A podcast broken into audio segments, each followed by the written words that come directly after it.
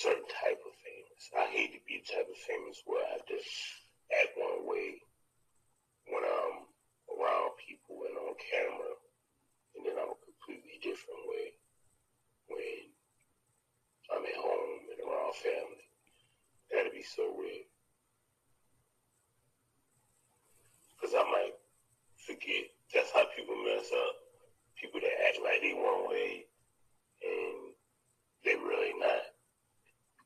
forget where they are sometimes.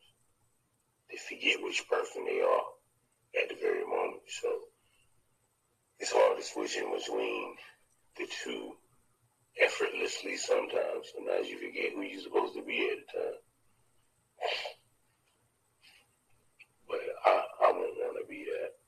And there's so many cameras around. So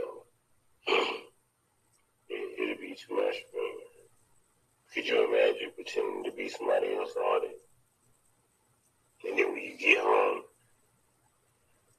you get to actually stop doing that shit and be yourself. That's a long